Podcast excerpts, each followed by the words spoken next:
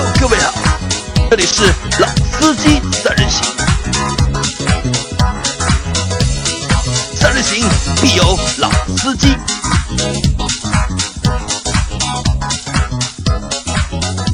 Hello，大家好，欢迎收听《老司机三人行》，我是杨磊我是阿 Q，呃，我是老王。啊。今天是我阿 Q 还有老王三个人和大家一起主持节目。然后老王其实是我们的就是录音加后期，其实他每一次就我们做节目加班都陪我们在一起。导播啊，今天是第一次，就是在我们的节目里面发声，对吧？也是也是因为什么？也是因为就是一是人手不够，对吧？二是呢，就是正好今天有一个选题，就是非常适合老王来和大家分享，和大家来说的。嗯，那我们这期的主题是什么呢？叫老王看车记。因为老王就是在近半年一直想买车，然后我们也在天天和他谈到底买哪些车，对吧？然后老王问了好多同事嘛，好像从最初的十万看到二十万，二十万看到三十万，嗯，因为选择比较多嘛。老王，现在的就是现在的一个预算定在多少？呃，尽可能少吧。尽可能少，那尽可能少也要有个上限和一个下限。说我还是定位还是 B 级车。B 级车就 B 级车的一个定位，可能就是在二十万到三十万之间，啊、对，对吧？嗯那然后上周你好像去了南京，因为老王的女朋友在南京嘛，啊然后老王去了南京，然后在南京看了车，嗯，对吧？看了哪几家？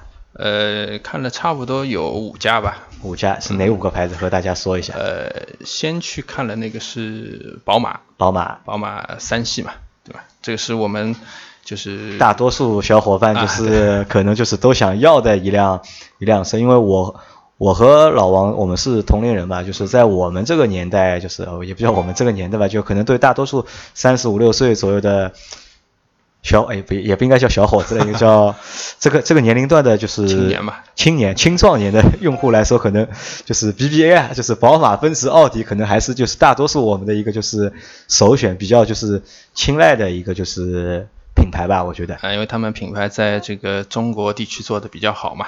因为可能和我们的成长的这个过程啊当中，就是有它对我们有比较大的一个影响。啊，你先去看了宝马，那看下来感觉怎么样？感觉不怎么样。感觉不怎么样。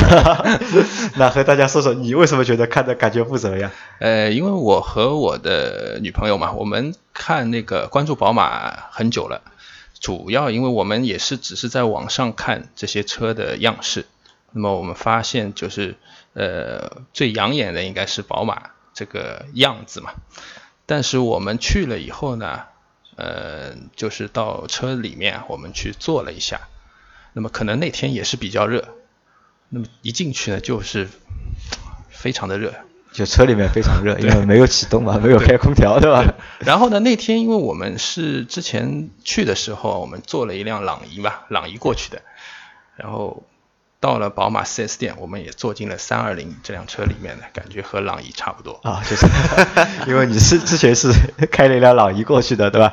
然后就是坐进宝马三二零里面，你觉得就是可能内饰给你的感觉和就是朗逸是差不多的，对吧？然后我们的感觉就是花三十万去买一辆朗逸的感觉不是不太值得，对，不太值，因为你你你看的是宝马的三二零是长轴的还是短轴的？短轴的。就是短轴的，对吧？啊对对那其实就是因为宝马的内饰其实也是一直我们这几年，特别是近几年一直在就是吐槽的一个点。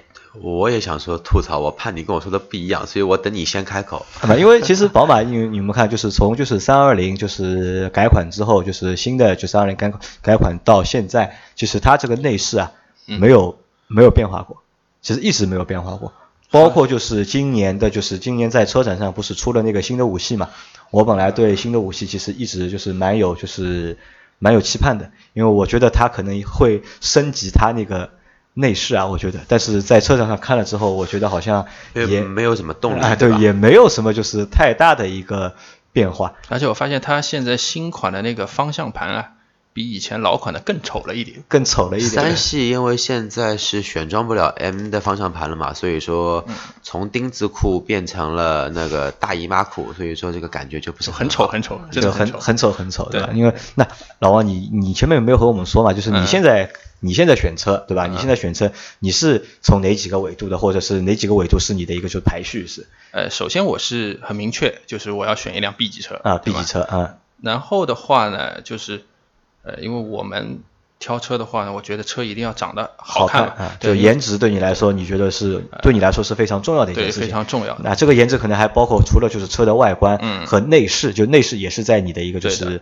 颜值的就是范围之内。对的，还有就是那个怎么说，车子的颜色的选择，颜色的选择啊对就你可能会比较奇怪一点，对吧？就是你不太愿意要那种就是很普通的颜色，可能需可能会想要一些就是比较比较少的颜色，或者是路上看得到比较少的颜色。也不是，就是我不太喜欢那种，就是像他们说那个宝马现在新出的那个什么艾斯托兰、啊、艾斯托兰那个颜艾斯托兰色，我觉得很丑。很丑，对吧？对，什么那种红色我也觉得很丑。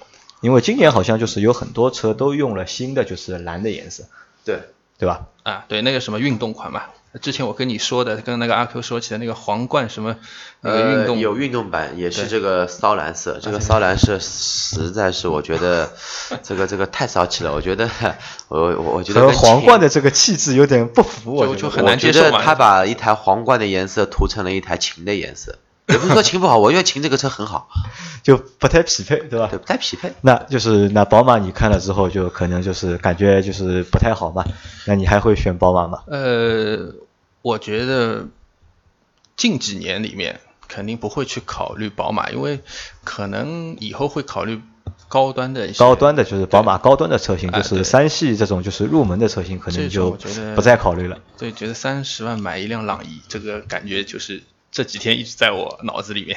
啊，那你这个是在黑宝马呢，还是在捧朗逸呢，对吧？这个可能就是而且我们那天坐来坐过来的那辆朗逸是一辆那个手动挡的嘛，那个呃，好像是听说好像就是那个车主买了一个月都不到就坏了。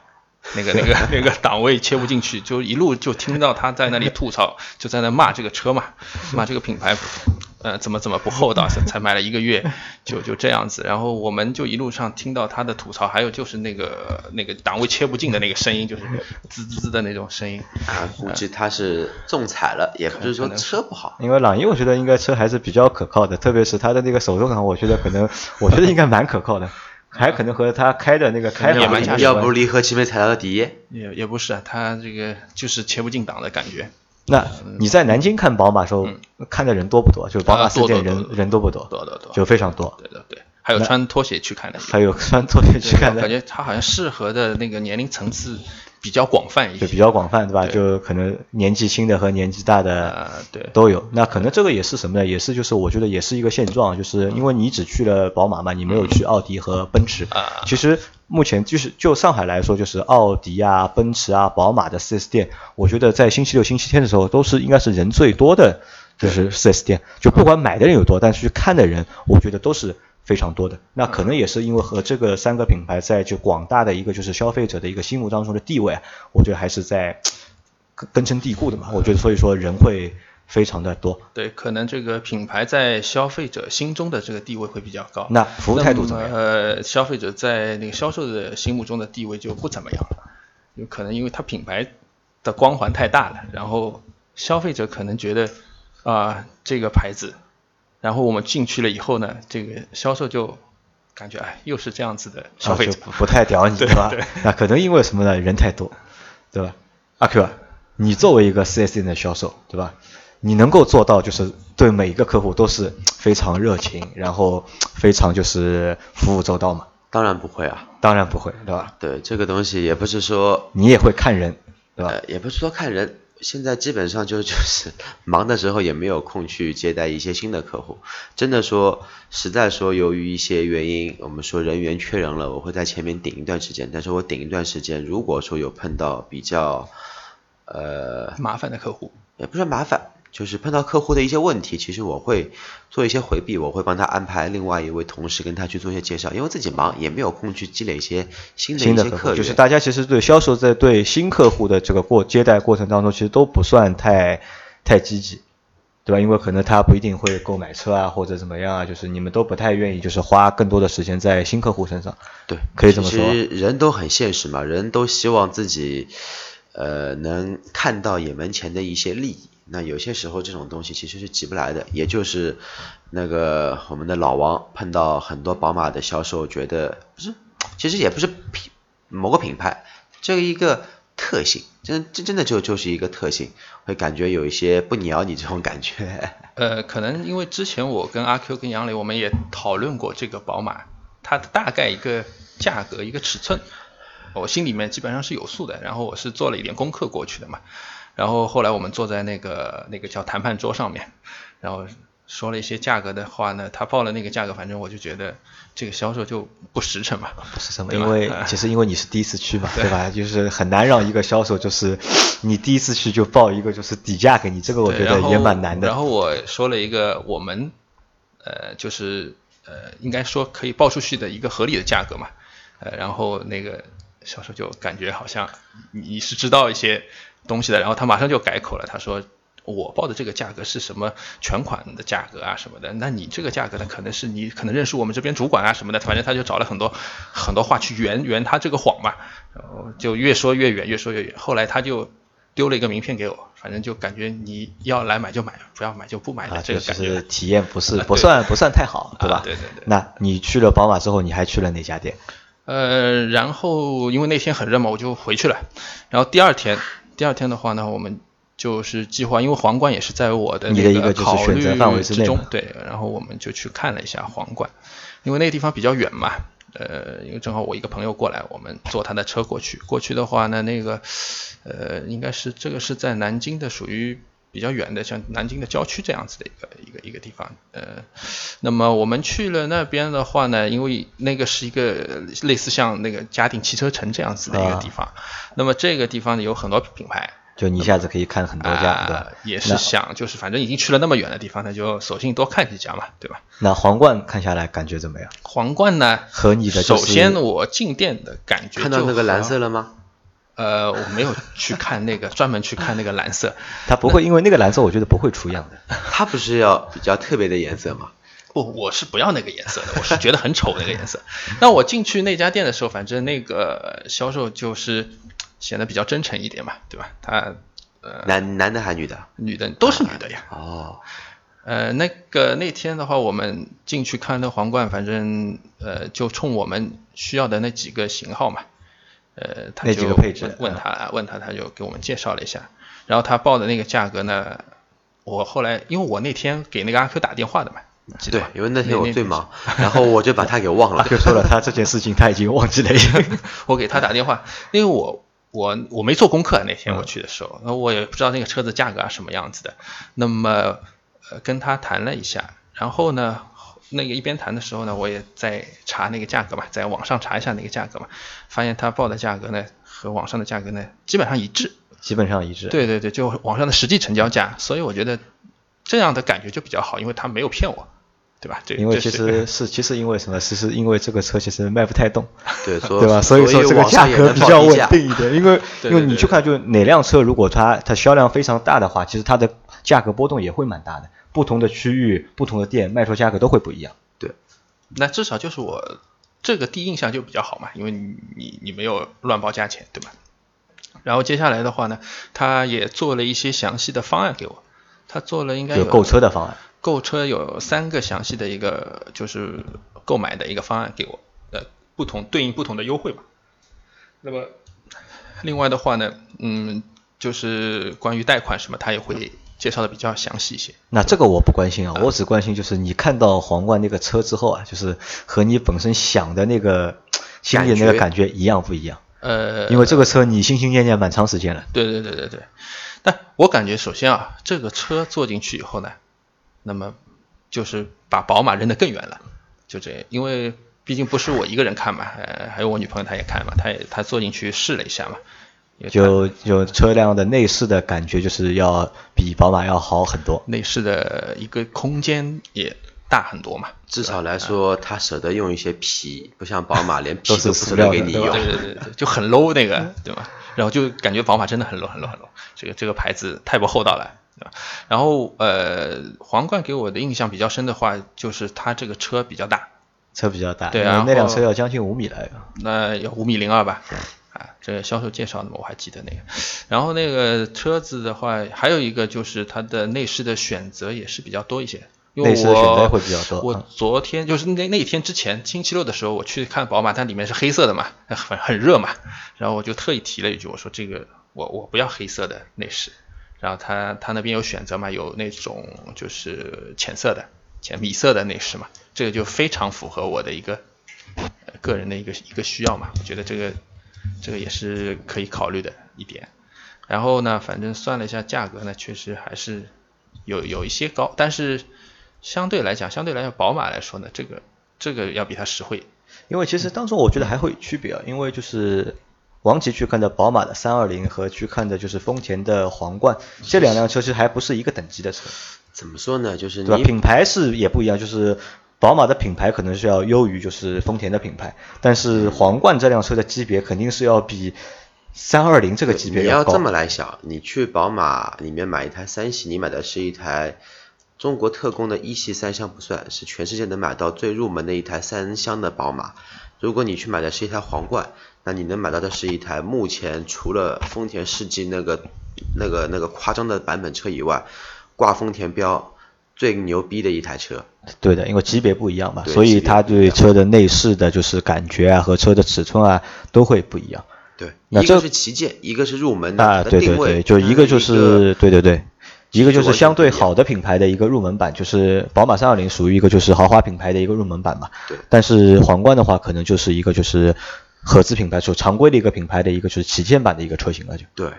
那反正我也没有觉得宝马好到哪里，就是说它这个牌子的光环，毕竟没有啊，因为消费者其实很很很现实嘛。不然它怎么叫天使灯呢？天使光环嘛。那所以说，我觉得就是消费者还是非常理性的嘛，因为牌子再好怎么样，其实你要买的那个车，就是坐进去到底是什么感觉，或者开起来什么感觉，就是他就会把品牌那样东西啊，就会可能会淡忘掉，或者放放在一边，更会注重就是自己所看到的，或者是自己所摸到的、所感受到的那些东西。对。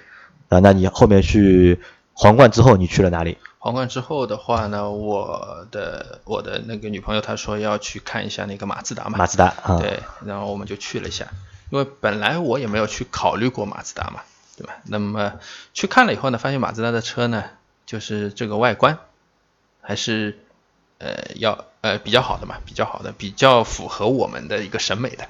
马自达吧，东瀛宝马吧，对吧？对，然后那边的销售呢，也也是和那个皇冠那边的那丰田那边的销售差不多，他也没有报非常离谱的价格，我我后来也查过。就你马自达，你看了哪辆车？马自达我看了阿特兹阿特兹啊，对，还有那个是一马 CX4 一汽马自达。啊，对我去的一汽马自达，没有去那个长安马自达，因为我们之前拐错弯了，就跑到那个长安马自达，对，看那个好像都看不中好怪，很 low 的感觉。对，然后我们就换到那个一汽马自达那边。那个的话，呃而且我这这个马自达我还试驾了，你还试驾了？啊，对对啊对，阿特兹。那开下来感觉怎么样？呃，确实如老倪以啊，前跟我应了老说过，应了老倪的那句话，吧？对对，就是开的时候有点吵，就是噪音比较大一点而且。我没有高速行驶，因为这个试驾嘛，你就就转几个弯的事情，那个可能也就在四五十码这样子的时时候，这个速度的时候，已经可以明显感觉到有那个胎噪。胎噪啊，对，就可能马自达的噪音啊，就是处理的还不是太好，对吧？这个这件事情就老倪没有骗人，对吧？老倪没有骗人，因为老倪一直纠结，就是他一直说，就是马自达的，就是阿特兹的，就是这个噪音啊非常大，对吧？我本来觉得他可能是说的有点夸夸张张，对吧？那王琦去试老，王去试了之后呢，就是果然就是如老倪所说，那然后因为后来我回来也跟那个陈超讨论嘛，因为他是开那个马自达的用户嘛，嗯他说这个品牌可能，呃，它主打的是运动嘛，运动，所以说可能也是需要有一点这种噪音。我觉得这个只是一个借口吧，这个都是那我我觉得这个只是一个借口，对吧？只能说不能因为我噪音大，因为不能因为噪音大说是我因为我要运动所以噪音大，对吧？对，这个只能说在有限的资金里面，厂方有一个有一个偏向性，我把车做了运动，那必须钱就这么一点钱，我在隔音方面的功课做的稍微少一些，对吧？轮胎选择不要这么的，不要这么的好，或者说激进，那么可以省点成本，只能这么来说。当然，就是我还是用那个宝马三系来做那个标杆对来比较嘛。嗯那我感觉呢，这个车空间，阿特兹的空间啊，要比宝马三系要大。呃，因为你你看的宝马是短轴版的嘛，阿特兹要比就是宝马的三二零的短轴版是要大。呃，我是这么感觉的，因为我坐的是驾驶室，那么驾驶室的话呢，其实这个距离啊和后座的距离又不一样嘛，对吧？那我驾驶室的感觉，我觉得就比宝马三系的要大，可能是头部的空间，头部的空间对要大一些。那么我坐进去的时候，我甚至感觉好像这个方向盘好像有点远，还有点方向盘都有点大啊，那。那可能是因为就是之前那个 坐进来那个人啊，他人比较高，对吧？他把那个椅子放的比较后面，然后你坐进去就觉得大了，就那个那个应该也不是那个，反正我感觉就是大。然后呃，你好像还看了，你还看了就是 CX 四对吧？CX 四就比要比阿特兹要小，就驾驶室的那个头部空间可能会比就是对阿特兹会小一点对。的对的。然后但但是我坐过朋友的 CX 四，他那个车好像隔音还勉强能接受。勉强能接受，因为我是没坐过，我不知道。CX 四我没有试驾嘛，开的是那个阿特兹，但是我觉得阿特兹这个车好像是四米八，四米八，啊，四米八其实也也蛮大的这个呃，车。算比较长的车了，嗯，对吧？轿车里面标准的 B 级车嘛。啊，那所以我觉得这个标准的 B 级车，那你说三二零它应该也是标准的 B 级车嘛？对啊就320三二零是是 B 级车啊。对啊，三二零是 B 级车，但不能 B 级算车是非常大的 B 级车。感觉呃反正就对小嘛。三二零，我不知道它有多长 A 四本身就属于 B 级车。对，但是我我不知道它有多长，反正我感觉啊，感觉就是没有那个车大。那去了马自达之后，你还去了哪里？反正我觉得，就马自达没说完嘛，马自达它这个里面的内饰也要比那个要好，就那个比宝马要好 好太多了。一个是三十万的塑料，一个是二十万的塑料，不那个不是塑料啊，我看的那款那个是蓝天什么豪华版啊，呃运蓝天豪华型。对，就是比最低配的在上面。对，它不过不过好像马自达都是那个自然吸气的，不过应该这么说，你说内饰的话，其实应该这么说，宝马用的那那种是大颗粒的糖塑，它看上去会比较廉价。马自达那用的虽然也是糖塑，但它那个糖塑呢就感觉这个颗粒感比较细，一个是大浮点，一个是小浮点，就看你需要哪一种。反正我觉得啊，这个马自达那个车子的内饰要比那个要好，比比那个三系看上去要精致一些。我这座位也不一样嘛，它它那个都是塑料的呀，对吧？这个马自达它呃对都都是皮的，没没没有什么塑料感。然后去了马自达，反正试驾完了以后呢，然后就去看了，正好边上有那个英菲尼迪嘛，我想杨磊有这个车嘛，然后我因为我女朋友没有看到过你的车嘛，我就我就带她去看一下那个车。那么进去嘛，那销售肯定过来要，呃，你们要买买买这辆车吗？对吧？然后我们就顺便问了一下价格，发现这个这个销售不太实诚。不太实诚。对那可能因为什么？因为上海英菲尼迪店本来就少，我估计南京也非常少。因为这个店就是经销商少嘛，经销商一旦少的话，报出来的价格啊，我觉得就相对来说都会偏高一点。特别又是你是一个新客户，第一次去，他很难就是报一个就是相对来说底价或者是一个实价给到你。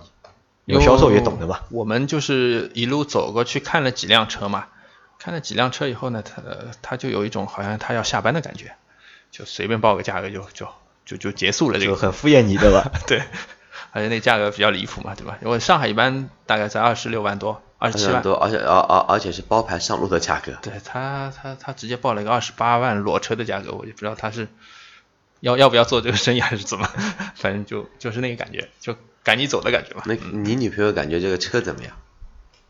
呃，我们问了他一句话，然后他就觉得我们不是来买车的，因为他那个内饰好像都是黑色的，对吧？我跟杨磊说嘛，我们就问他，我们你们你们你有有没有那个浅色的那种内饰的？因为主要还是第一天我们坐进去那个宝马太太热的感觉，就是说我们一直想买一辆那个浅色的那个车子，可能太阳晒的时候没有那么热吧，是这样子想的。然后后来又问他那个这个车有没有那种就是呃先把那个空调启动这样一个功能。他说我们这个高端品牌都没有这个功能的，我也不知道我哪里看到这个，我我听阿飞好像说过有这个功能的吧，对吧？这个、呃，好像只有别克系列的车会有，啊，德系、日、丰田系好像不多，就日本系的车也不多。反正这个就是我去英菲尼迪的感受，也就体验其实也不太好，体验其实也蛮差的。哎，蛮差的，对。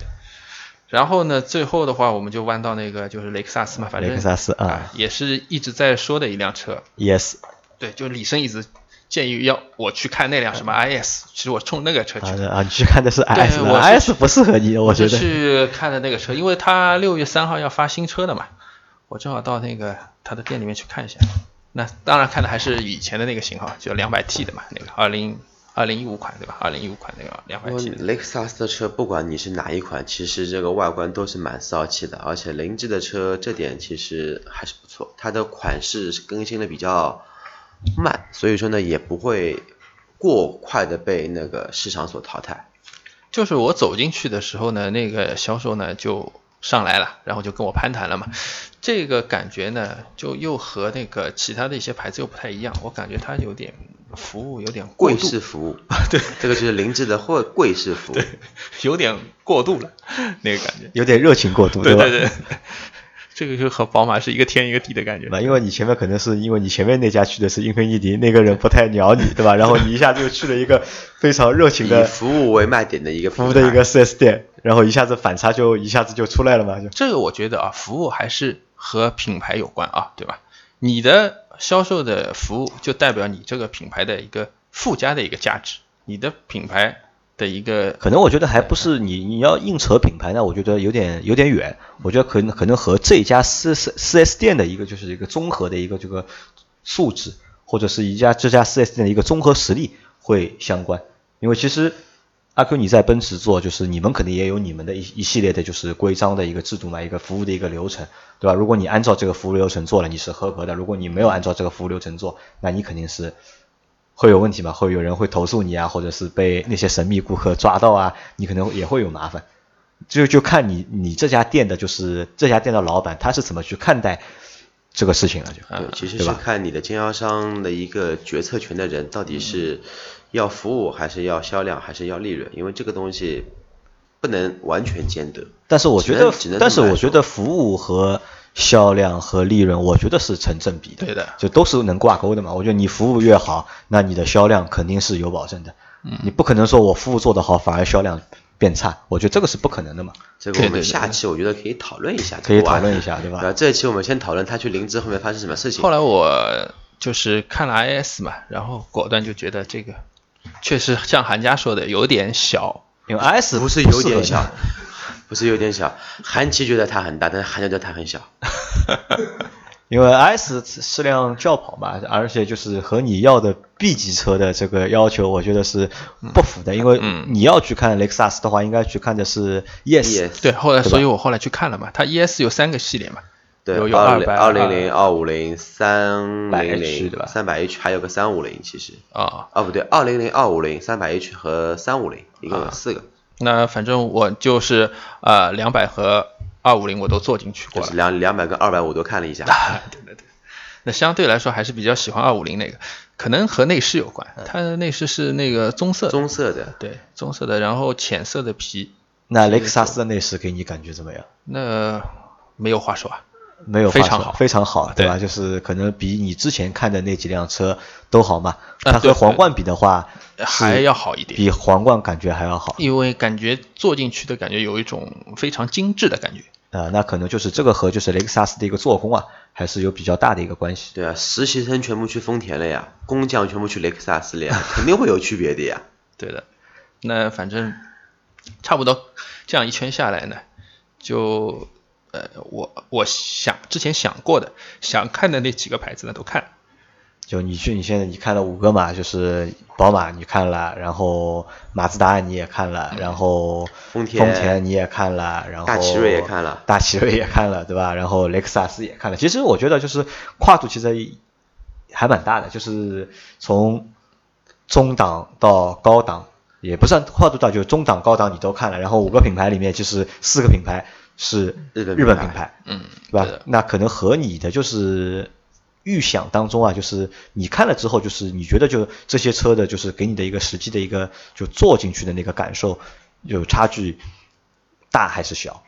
差距最大嘛就是宝马，就差距最大的是宝马，就是最想吐槽的就是宝马，吧？对吧？对啊，我它凭什么销量这么好？我觉得可能有水分。呃，这个水分我觉得倒不至于啊，就是可能还是和就是每一个用户的就是一个就是实际的一个就是需求会有一些就是差别吧，我觉得。嗯就跟就跟你说的，有的人就是要品牌，但是有的人更加需要的是一个舒适安逸的环境。啊，对，舒适性和那个运动性嘛，对但那其实我觉得，因为你这次看，我觉得只是可能是第一次看吧，对吧？我我建议你啊，就是可以下周再花时间，就是再去一次，因为你上次去的是南京嘛，那这次你可以去上海，你再看一下。然后呢，我建议试驾一下，就是每辆车你不要单坐在里面，因为单坐在里面，因为我发觉一个很严重的一个问题，就是很多车对吧，就是你在坐在在展厅里的感觉和这辆车在马路上的感觉会发生变化。会有不一样，我建议就你你就是填一张表嘛，就试乘试驾一下嘛，就把车开出去。因为那天我没有带驾照嘛，啊，没带驾照。对，然后是我那个朋友，他他开我过去的嘛，然后用他的驾照登记的，然后我们再去开的。那马自达就是是这样子的一个，但是登记的不是你的驾照，当然然后马自达可以啊对这个就违规操作了，可以对吧？可以，但是他为了卖车嘛，他为了卖车对吧？但是这个可能时间比较紧嘛，那天也也就只试驾了那个马自达。上海其实可以再兜一兜，马上到端午节了，肯定各大 4S 店都有很多比较噱头的活动，你也可以过去啊，看一下。对的，我也觉得你可以利用端午节的那个机会让我。去你店里看看。去我店里啊，因为我建议他去看一下奔驰。也可以来看一下。不过真的，你真的要去 4S 店想去试一下车，我倒建议听众朋友们星期一到星期五去试。就不要周末的人流量，其实你过去来说，你不会得到太好的一些服务。平时我们要上班，要不然自己怎么有钱买车呢？老板陪你去看啊，对吧，杨老板？那这样就是你现在看的五辆车，对吧？看下来之后，就是你可能目前你心里面就是比较倾向嗯，比较倾向于就是要么就是阿特兹，阿特兹，对，要么就雷克萨斯，要么要么就是雷克萨斯的那个 ES 系列，但 ES 的系列。有点马克莱文森版本。啊，对，那可能那个皇冠还在那个雷克萨斯上面一些。那皇冠你还考虑吗？皇冠会考虑，其实还是会考虑，那就对你现在考虑阿特兹、皇冠和 Yes，对的，对吧？然后呢，宝马肯定是不考虑了宝马不考虑，大汽车也不考虑了，大汽车也也不考虑虑，对，啊。我觉得服务还是很重要的。就服务还是很重要哈。那其实我们在做这一集的过程当中啊，其实我们只是让就是王琦和大家分享一下，就是他去 4S 店看车的一个就是经历吧。我觉得很多小伙伴可能都是有相同的一个经历，对吧？那阿 Q，你作为就是一个从业者，对吧？那你能不能给大家一些简单的一些建议？建议哪一方面？建议就是怎么样让王琦就是在去看车的这个过程当中啊，就是能够有一个好的收获或者是好的体验。好的收获，好的体验。那比如你前面说的嘛，就是你看车不要双休日去，因为双休日人非常多，销售本身人就少嘛，可能就是在接待上面啊，可能会做的不尽如人意。对，呃，如果是看车这一个阶段的话呢，我是建议这样的：如果说你是想车型还没有决定下来之前，你可以找一条街比较多的一个 4S 店，因为这样的话呢，基本上你一天可以花最少的时间去了解到一些最更多的、就是、更多的一个车型信息，不管你的能拿到的一个报价是怎么样的，但是你至少来说对这个车呢会有一个大致你的一个主观的一个感受，有一个直观的一个感觉。然后，那如果说你就要进行下一步，你觉得你的车型跟预算已经决定了，那么你就在这一二三车里面里面做一个抉择了，其实就是抽牌嘛，挑牌子。我建议你这三个车或者说四个车必须要去试一下，一然后呢，试驾试驾时间呢，我是建议你是工作日，如果有空的话工作日，如果没空的话呢，周末的上午，因为一般的话呢，所有的经销店它的上午的时间都会比较空余，人呢也没有这么多，你能得到的一些服务也相对来说会比较的优质一些，而不是说去挤在下午，人人都要试驾，你还要去试驾，那其实你那个时候去的话，很大部分可能会受气。那不是说所有的客户到下午去都受气，那就是你这个 4S 店服务的问题了。呃，当然，因为也会有，因为客户分两种嘛，一种是来过再邀约过来，一种是直接的门店客户。他们潜意识中还是把客户分类了。对，他就可能会对新客户会稍微客户肯定会分类，因为如果周末能过去邀约的客户呢，根据这个行业的一个规则和我们的一个流程来说呢，它是属于一个有购买力或者说购买意向明确的客户，那他肯定不会去花更多的时间去开发一些新的客户，嗯，可以这么来说。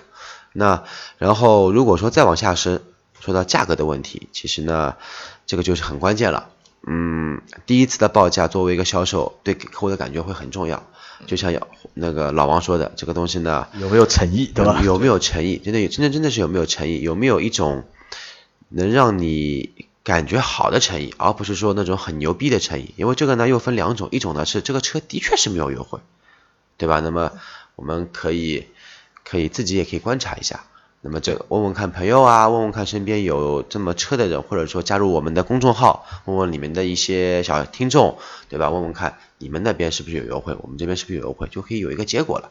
那大家都没有优惠的时候，其实就是拼的是就是一个服务，对对吧，王姐？如如果说你去买台雷克萨斯，那个车基本上优惠也很少，它没有什么优惠，对，那为什么优惠？它就直接报一个但是给你的体验还是不错对呀，对的？但是因为可能它服务比较好。对的，但但是就是看你某一家店某一个销售跟你是不是投缘，投别的你们就有有脚会撞一起，投圆的你们就很圆滑的把这个事给办掉了，对吗？它有些是它是报一个离谱的价格把你赶走的感觉，呃，对，肯肯定会有，包括我之前也会有这样的一个心态在嗯，心态不平衡嘛。嗯，还有就是每个月的月底的价格会比月头的价格 可能的空便宜间会更加多一些，因为现在有在有销量的指标，对吧？至少在上海这一块地方，所有的经销店下半个月的一个压力会更大一些，因为上半个月可以松一松懈一下，下半个月绝对不会说再去松懈。然后呢，还有一个错误的理念，就是年底买车一定会优惠，其实很多时间年底买车反而会涨价。因为年底的需求量会变大嘛，就是购买力会稍微强一点，那肯定卖方市场就会稍微就是多就对优惠少一点嘛，就会。对，我再就是举一个这么一个例子，我是一个老板，对吧？我 Q 老板，我觉得我今年的任务已经完妥妥的完成了，我最后两个月销售的佣金该发的发，对吧？你们指标少一点，我的运营成本也低啊，我的返利都拿到了，我何必还要去把明年的一个指标拉得更加高一些嘛，对吧？然后第二种方案就是，诶，他娘的，咱这个月今年今今年就不玩了吧？那么我也没有必要再去做一些亏本的一些买卖，去做一些毫无用功的买卖，所以攒到说明年去。攒到明年去，我这么多钱，对吧？我借给别人也能拿这么多钱，我到明年再玩。其实这个是一个博弈，而不是说绝对的每年的什么说那个十一月、十二月价格会跳水，这个东西也是看你这个产品的生命生命周期。啊，好了，那这期节目我们就先做到这里。然后呢，我们会因为老王买车这件事情啊，就是我觉得我们还可以继续他肯定会买嘛。嗯然后就是我估计我们肯定可能会做四期左右，包括这一期啊，可能会做四期左右和老王买车有关的内容。那我们也希望就是老王能够就是挑到一辆就是能够他心满意足的老老王买到一台他老王跟老王的太太喜欢的车。呃好吧，那。那这一集就暂时就先到这里。哎好的好吧。如果大家如果你们对老王买车有什么建议的话，就是也可以在群里面和老王来说这个事情。好，那这集先到这里，大家拜拜。拜拜。啊，欢迎收再见再见。